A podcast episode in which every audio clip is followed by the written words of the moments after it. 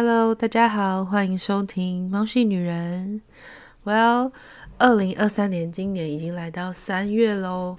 嗯，今天这集比较特别，算是一个临时的小发想。呃，其实也不算临时吧，就是想要跟大家分享一下，呃，这两个月的心路历程，关于创立自己品牌的这件事情。呃呀，大家都如果有听听专心听我的这个节目，应该都知道我其实是一个呃教小朋友的英文老师。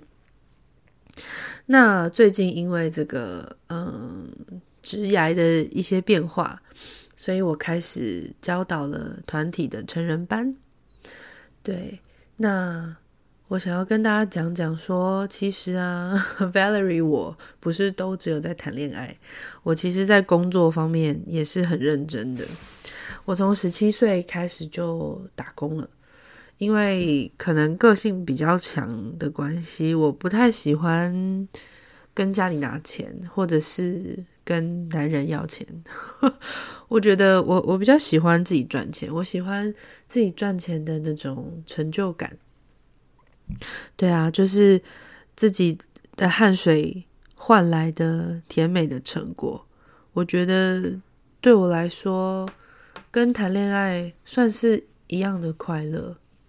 嗯，对，所以今天这集想要跟大家分享一下，就是如果你也正在呃工作的路上，有没有一些呃，就是工作路上，然后有一些彷徨的话，欢迎你可以听听看，呃，我的我这十年的工作发生的事情，也许可以给你一些鼓励，或是一些不同的想法。好，那我们就开始喽。哦，要怎么开始讲呢？其实我在大学的时候念的是广告系。我念文大广告系，那嗯，那个时候四年内做了很多的活动，因为广告系是一个非常活泼的学系，然后我们很常跟广告主联络，也要办专题演讲，然后常常需要上台说话。那那个时候我开始就觉得很有趣，因为我非常喜欢这个产业。不过，因为在学业方面没有表现得太杰出，所以我毕业之后并没有就是像有一些我的同学一样，就进入广告公司或是媒体公司工作。我那个时候就是很急着想要赶快赚钱，所以就进入了一家就是在我们在我就是家附近的一间幼儿园，一个安亲班机构这样子，就是它有幼儿园跟安亲班。然后就不小心误打误撞开始当了老师。我的第一份工作其实是幼稚园老师。那个时候哇，真的超级辛苦的。我记得我在那短短的一年内，就是我真的撑了很久。我其实三个月就很想走，但是我妈妈一直给我压力。她说：“你不可以第一份工作就这样没有做好，就是。”就是怎么不做到几个月就跑了，这样老板会怎么看你？这样子，因为我妈妈本身是老板，所以她会有一些不同的角度。好，就我真的就在那边死拼活拼拼了一年，然后在那边把屎把尿做任何的事情。你们知道幼稚园老师其实要做很多事吗？要会照顾小朋友，要有爱心，要有耐心，要清理小孩的屎尿的裤子。我甚至还要刷鱼缸。然后中午说是可以休息，但可能只休息大概不到十分钟，就要被抓起来开会，开一些无意义的会。好，anyway，就在那边度过了很辛苦的一年。我记得那时候也是大病小病一直生，因为小朋友身上病毒很多。虽然小朋友很天使，但是这个工作真的不是人做的，所以我就离开了。不过还好那时候有遇到，呃，现在很好的朋友是学人，不知道你还记得吗？好，呃，结果毕业之，嗯，补教业之后啊，对不起，我在呃幼稚园的时候就，当时怎么种下我去当英文老师的这个契机呢？其实就是呃，在幼儿园有一个那种 part time 的英文老师，然后我就突然觉得很羡慕他，因为他就是上课来，下课就走。然后受到小朋友百般的爱戴，然后我就觉得说，诶，我的英文好像也还可以，所以我就去问他说，呃，这个 Teacher Lin 要怎么样可以当英文老师？他就问我说，你有没有考过一些英文执照？我说有，我有考多益什么的。他说，哦，那你多益成绩不算太差，那你可以去试试看这样子。就我真的就是在幼稚园一年之后，我就毅然决然辞职，然后就去了第一间补习班，叫做吉差宝，吉德差，开始我的第一份这个人生的正职的这个英文老师活动。英文英文老师的这个工作，那在那边认识了一个很好的主管，他叫 Katie，我到现在还是非常感谢他，我觉得他算是我的贵人。要是没有他，然后没有当时的主任 Vivian，我觉得我应该也没有办法，就是在英语教学这条路走得这么算是顺利这样子。他们给我很大的空间，然后我们彼此的个性也都蛮合的。那那个时候就，例如你弄到我的麦克风，I'm sorry。好，所以就在那个时候当全职的英文老师，然后我们有做一些活动啊什么的，呃，蛮有趣的。然后，对，但是就是当了两年的正职老师之后，也觉得说哇。正职老师做的工作实在是太多了吧！我又要教英文，又要这个做这个活动，又要招生，礼拜六早上还要来上班，就是其实真的是蛮辛苦。那呃那个时候就很想要出国念书，因为我哥哥在纽约，我有难得有这个机会，我就想说，嗯，那我去纽约考国际教师证照，叫做 teso。那呃，其实在美在台湾也可以考，可是。如果有这个机会可以出国，谁不想要呢？于是乎，我那时候就存了一笔钱，然后把它交给我爸妈，然后跟他说，我是真的要去。我相信当时我的同事都有发，就是那个是我人生最冲的一段时间，就是为了自己的梦想，然后每天的上班的零碎时间，我都在查资料，然后都在写自己写推荐，就是推荐信，或者是因为我那时候很想要上哥伦比亚大学的。这个 TESOL TESOL TESOL certificate 的就是 course，呀，yeah，所以我就很认真的去做这件事情。嗯，结果还好，真的我觉得很幸运，就是有成功。那感谢爸爸妈妈的资助，那也感谢哥哥提供住的地方。那我就真的在二零一五年的时候去了纽约。嗯，在纽约的一年期间，嗯，过得很开心。拿了两张这个证照，那也提升了我很多这个英文能力。因为真的去到当地长时间生活，你才会发现说，哇，那边的英文其实跟我们在台湾学的英文是完全不一样的，有很多很道地的用法。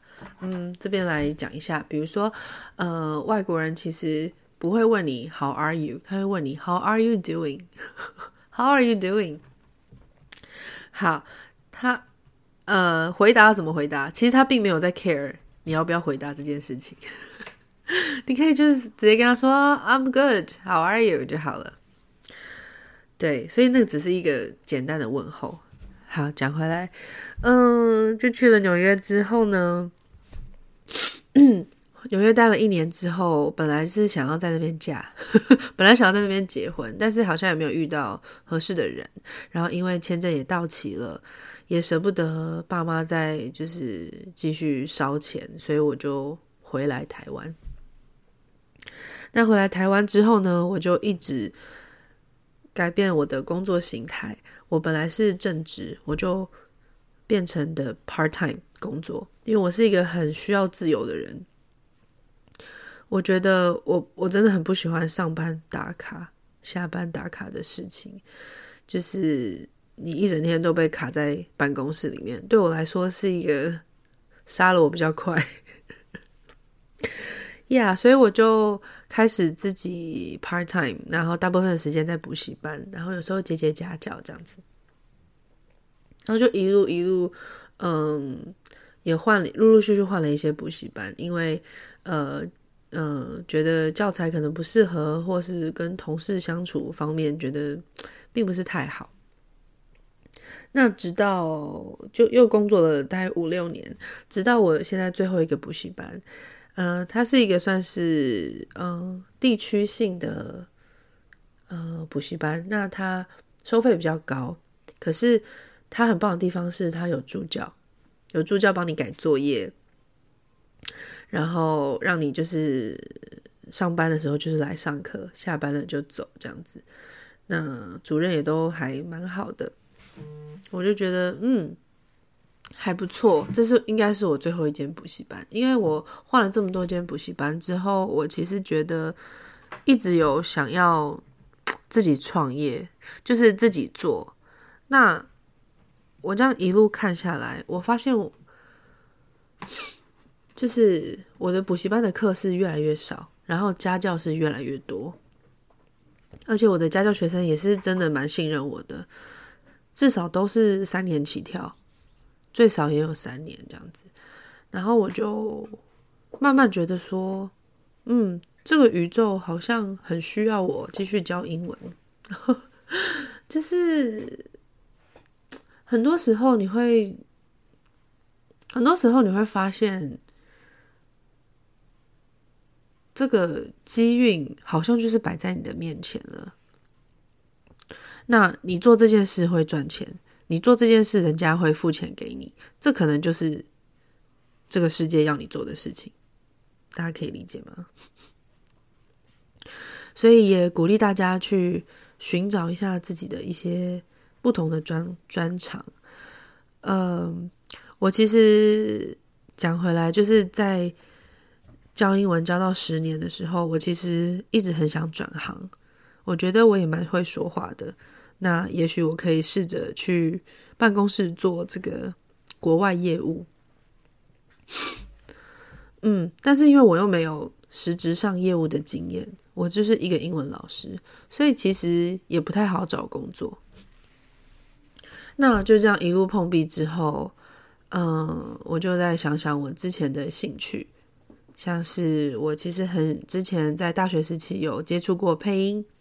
有去参加过中广的配音班，那就开启了我对声音的喜欢，我觉得很有趣。但是当时因为有去实习过，然后有试着要录一个广告配音，但是因为被那个广告主打枪，然后就有点磨了我的自信。我就觉得说啊，好，先就算了，好了，反正这个经验就摆着。结果现在。我竟然已经开始我的 podcast 节目，而且很多听众也都很喜欢我的声音。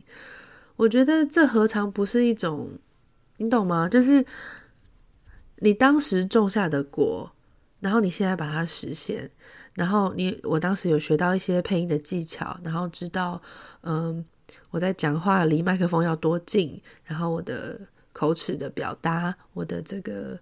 呃，讲话的速度是怎么样会让大家听得舒服的，都用在了我现在的节目，所以我就觉得说，哇，我觉得冥冥之中都是有安排的。你永远不要，就是永远不要觉得，不要怕，不要害怕去尝试。只要这件事对你来说是会是一个好的经验，这件事不会伤害到你的身体，不会让你伤害到别人。我觉得就去尝试，因为你永远不知道你什么时候会用上它，对吧？好，所以呃，讲回来就是讲到做 podcast 这件事情。那同时在做 podcast 的时候呢，嗯、因为我就是因为我的 part time 的工作的关系，那我的补习班的时间也越来越少，那家教也越排越多，直到就是这两年疫情。补习班其实经营的不太好，因为大家都知道现在少子化嘛，所以其实很多补习班是很辛苦的。那又要招生，又要就是维持学生的数量。那那个时候，呃，我遭到了一个蛮不公平的待遇，就是这间补习班就在 notice，就是 without notice 的状况下，请我走人。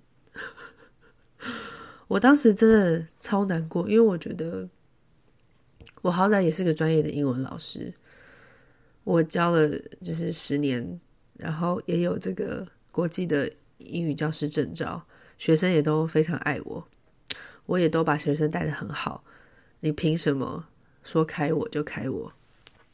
我真的非常难过，也没有时间跟我的学生就是 say goodbye。然后我当下忧郁了蛮久的，因为我觉得很不公平。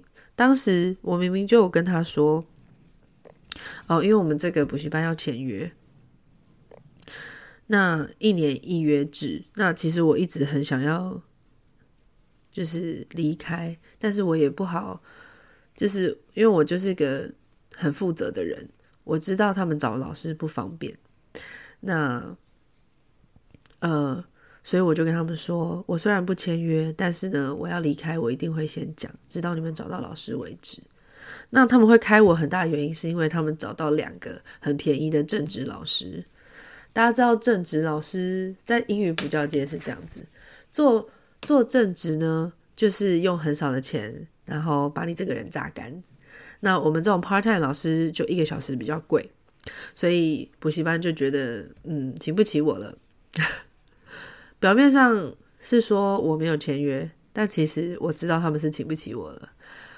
I'm like, okay, fine，我就把东西收一收，然后跟我最后一个学生，他刚好在外面，跟他说再见。这样，我当下真的非常难过。然后我先生当时在外面接我，我们去吃饭，然后我已经我几乎就快吃不下饭，因为我真的。人生第一次被 fire，我觉得太难过了。而且，因为我自己觉得自己是个也算是专业的专业的老师，怎么会就这样莫名其妙？当天跟我讲，当天就叫我走，欸，哎，啊，我真的觉得超不公平。然后，这是一月发生的事情。你们知道最难过的是，我不敢跟我爸妈说。如果大家就是长大了，或是在外面住，或是已经结婚了，你们会知道什么叫做报喜不报忧，因为你真的不想让爸妈担心。唯一知道这件事的，就是我的先生，还有我几个比较亲密的朋友。嗯、呃，我很感，我很感谢我老公，就是无条件的支持我。他在我就是很需要的时候，他跟我说。没有关系，就是赚钱我来就好了。你因为我我其实还有家教嘛，我只是补习班就没有了。这样补习班就是一个比较稳定，但是钱不多的工作，就是稳定而已。所以其实我还是有自己的家教时间，但是时间就多了很多。然后我就整个人像被掏空了一样，有点像失恋的感觉。不知道听众有没有这种感觉？好，然后。在这一月的期间，嗯，跟爸妈见面的时候，我好几次都想说出口，可是我还是忍住了，因为他们只会担心，只会让我更紧张、更加焦虑。又加上我那时候疯狂投履历，都找不到好工作。就在过年前的时候，我一个很好的朋友，他是一个舞蹈老师。呃，因为他们有一个舞蹈教室，想要出租，就是出出租给老师用。他就问我说：“诶，呃，Valerie，你有没有想要开一下这个成人英文班？因为现在疫情已经解禁了，大家都会出国，那他们觉得英文会话是不是蛮重要的？”我就听一听，觉得说：“嗯，可以。”因为我一直都想要教大人，因为我教小朋友已经教太久了，我一直想要。改变一下自己的这个教学的模式，呀所以我就开始很认真的去做这件事情。在过年的期间，呃，自己想文案、做海报，然后就在我的这个新店版，哦，因为我住新店，PO 了这个文之后，哇，回响超高的耶！就超级多人报名我的课程，那因为我的课程是小班制，我只收四到六个人，因为我想要顾及大家的品质。如果我是一个就是只想赚钱的人，我当然可以收超多人没有问题。但是我是想要把大家真的可以英文练好，然后真的敢开口说，所以我才开这个小班。那结果就整个爆满，然后留言就是一百多则，我一个人快要回，我就是好像是花了很多时间在回一留言，就因为我是自己一个人嘛。然后也有很多学生是想要直接上家教的。所以瞬间就把我填满了，我现在就是瞬间觉得哇，工作很多，然后我都没有时间录节目了，所以要跟我的小猫说声抱歉。嗯，我还是有把时间留出来，好好的做节目，因为这毕竟还是我一直想做的事情。对，所以呢，就开始了。我的成人绘画班，还有我的成人家教，目前已经进行了一个月了，学生都很喜欢，反应也都很好。呃，所以这一路的过程就让我想到说，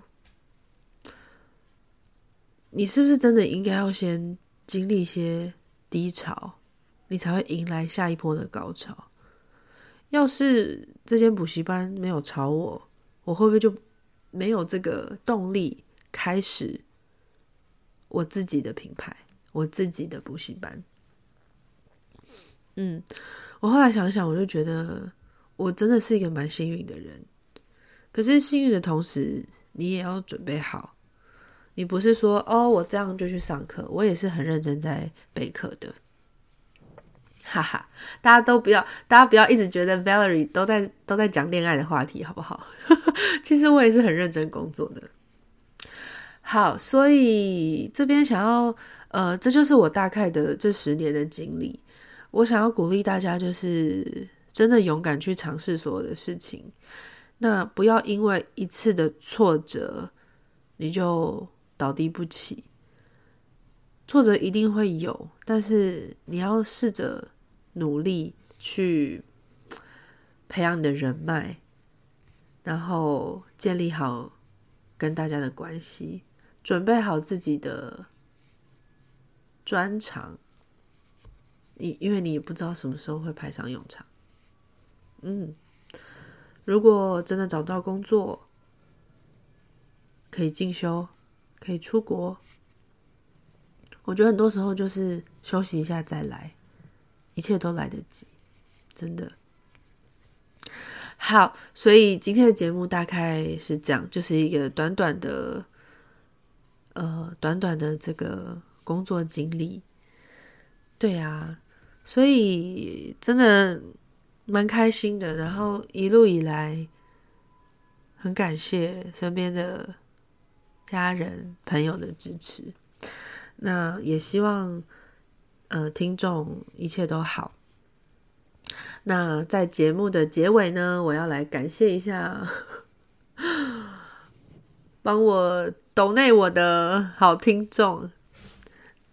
大家知道，第一个抖内我的人是我的团体班的学生，是一个男生。他听到，我记得 我我那天上课的时候，他坐在门口。然后我就听到，诶，是我的声音吗？我就说，你在听我的节目吗？他说对呀。然后他就一一起进来，然后帮我搬桌子椅子什么，准备要上课。然后我就说，你这样很害羞诶，怎么这样一直播我的播我的节目？他说不会啊，我觉得你的节目很棒，什么什么的。然后我就跟他说，你知道我其实现在有订阅机制吗？不过还没有人订阅我啦，什么什么的。结果他竟然就掏出信用卡，直接帮我订阅。我真的超级感动的，真的很谢谢 Ken。嗯，没错，嗯、我订阅的这个感谢机制就是在片尾我会这个唱名感谢，真的非常谢谢你。我也有看到你英文的进步，然后上课不要太常干扰我好吗？呀，yeah, 然后希望你的生意。继续前进，虽然店关了，不过没关系。哦、，Ken 是在做这个厨师，他有很多料理包，大家有兴趣的话可以私讯我。Ken 的手艺非常好，好。然后还有两位小可爱也赞助我，我非常的感动。有一位是一个小女生，她叫做 Emily。呃，我跟她是在这个 Taylor Swift 的这个歌友会上认识的。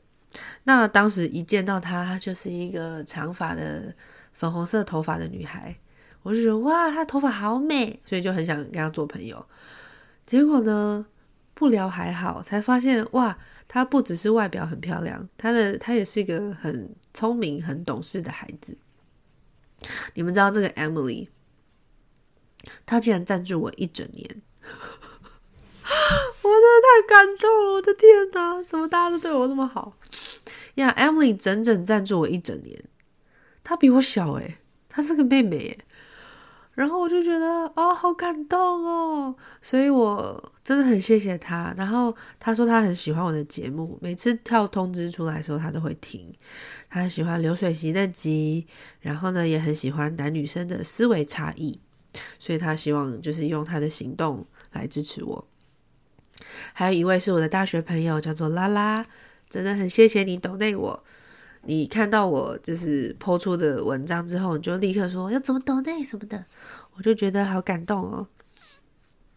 然后你还在留言写说，这就是支持你的唯一的方式了。嗯，谢谢你们，谢谢你们的支持，让我有更好的动力可以继续做节目。那猫系女人在。已经快要满一周年喽，四月一号的时候就要满一周年了，所以非常感谢大家的收听。嗯，不要也会继续做节目，虽然现在工作很忙，但是呢，我一定会拨出时间好好的录节目。你们有什么喜欢的主题或是内容，都可以在粉丝团留言给我哦。好，那最后希望大家都可以嗯过得很快乐，然后。找到自己爱自己的方式，因为世界上只有你可以最爱自己，别人都不行，知道吗？好，节目就到这里喽，谢谢大家收听，拜拜。